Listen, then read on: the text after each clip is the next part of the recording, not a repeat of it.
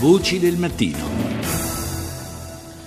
In questi giorni Le Monde ha parlato della militarizzazione che Putin avrebbe ordinato dell'Artico. Si tratta di un territorio di 30 milioni di chilometri quadrati che formalmente non è soggetto alla sovranità di alcuno Stato e in qualche modo è conteso dai paesi che vi si affacciano, Stati Uniti, Canada, Groenlandia, cioè Danimarca, e Norvegia e oltre naturalmente appunto alla Russia. In gioco c'è il controllo di ingenti risorse naturali e del famoso passaggio a nord-ovest, come spiega il glaciologo dell'Enea Massimo Frezzotti.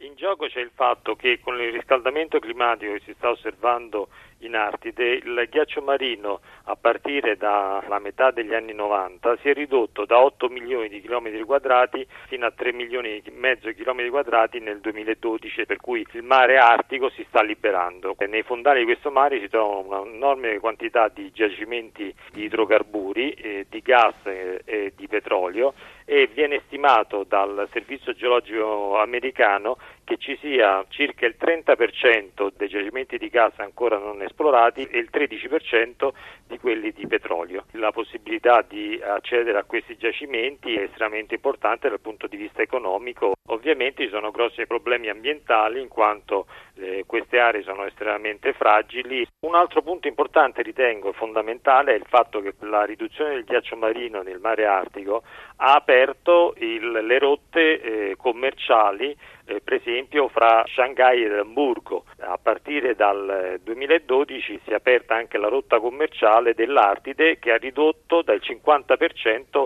il percorso per cui ovviamente anche i costi di trasporto. Buongiorno al corrispondente Rai da Mosca, Marchi Innaro. Sì, buongiorno a voi. Dunque l'Artico diventa sempre più strategico e se già era oggetto di mire diciamo, da parte di vari paesi, sempre più è destinato a diventarlo. Beh, lo è, ce, lo, l'ho ben spiegato il, il nostro interlocutore pochi istanti fa, è un vero e proprio Eldorado in termini di risorse naturali, gas, petrolio, è un vero e proprio Eldorado anche in termini di eh, di, di, di, nuove rotte commerciali che si stanno creando e considerate che la Russia detiene come dire, in qualche modo una, una, un, un, pacchetto di controllo importante visto che eh, la Russia si affaccia sull'Artico per migliaia di chilometri eh, diciamo dalla, dai confini con, con, con, la Finlandia e con la Norvegia fino ai confini con l'Alaska. Vi ricordo che anche gli americani stanno sviluppando eh, tantissimo i progetti, i programmi di sfruttamento eh, delle risorse naturali in quella parte del mondo. Vi ricordo soltanto quello che sta accadendo per esempio in Alaska dove si è dato inizio a uno sfruttamento intensivo dopo eh, decenni di, di, eh, di interruzione dei programmi a causa delle opposizioni degli ambientalisti delle risorse naturali di gas e petrolio americane nella parte diciamo, americana dell'Artico, certo. così sta facendo anche il Canada.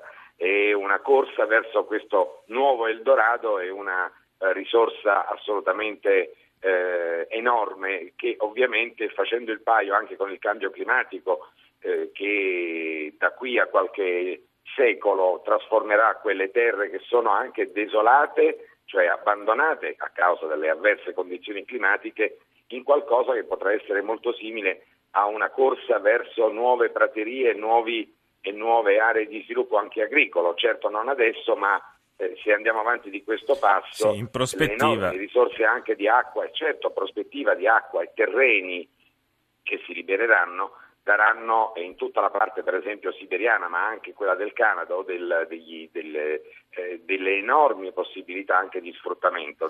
Innaro, il, ehm, il, Financial Times eh, segnala un'inversione di tendenza per quanto riguarda le spese militari russe. Per la prima volta dal 98 il piano per il 2016 prevede una riduzione del 5,3%.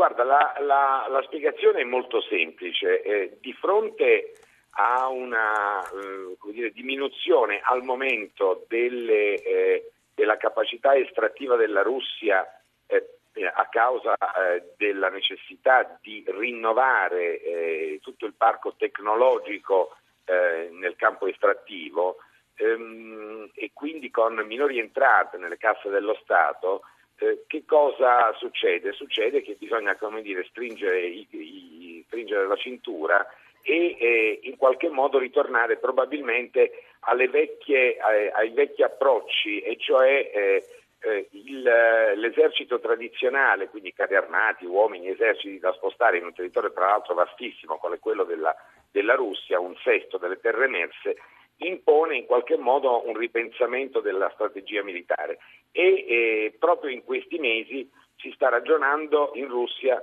eh, sul ritorno all'uso eh, delle armi tattiche nucleari come, eh, come, come dire, first shot, eh, primo colpo, sì. ehm, armi mobili ehm, da poter spostare in maniera molto rapida eh, lungo il territorio della, diciamo, della Russia, della ex Unione Sovietica ehm, e avere quindi un potere di deterrenza un... eh, che altrimenti dovrebbe essere dettato unicamente dall'esercito tradizionale. È un'inversione, per... è un'inversione di tendenza che probabilmente avrà delle conseguenze anche sui, sui nostri modelli di difesa e su quello statunitense e su quello europeo. Io ringrazio Marchinnaro per essere stato con noi stamani. Buona giornata.